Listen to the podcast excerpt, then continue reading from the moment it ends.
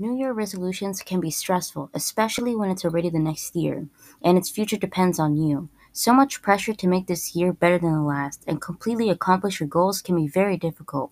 Sometimes, without a good plan for the next year, you don't complete your New Year resolutions, even forget them, and that is what I can relate to. It gets frustrating, and I feel like I'm not going anywhere each year. However, after getting some advice on my situation, I can finally say that I have a plan this year, and that I'll try my best to complete this year with some of my resolutions completed. One of my resolutions is that I wish I could stop procrastinating and actually get my work done. Procrastination is a habit that I've been dealing with for the longest time, and habits are very difficult to get rid of. However, for this to work, I would like to make a schedule for myself each week. I'll try my very best to complete it.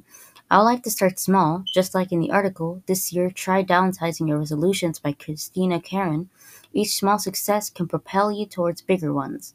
Michelle Gielan, author of the book Procrastinating Happiness The Science of Igniting Sustaining Positive Change, said that she bought an elliptical exercise machine on Craigslist. This year, she made a goal to use it for just 15 minutes a day. For that short time limit, she felt like it was mag- imaginable to her. Another goal that I want to complete this following year is getting out of my comfort zone and trying new things. I know COVID 19 and the pandemic is still happening and we're all staying in quarantine, but there's another way around it, even if that means staying in your home and in quarantine. In order for me to experience new things in quarantine, maybe learn a new language, practice more on playing piano or doing ballet. Even though it means to be self taught, it makes it harder yet challenging. Another thing I would like to do is another form of art, maybe clay or 3D art. It sounds interesting. I never tried it, but it actually sounds pretty fun. However, making a list of fun things might sound easy, but it's difficult to get it done and actually doing it. In order for this, the goal of my habit of procrastination comes to play.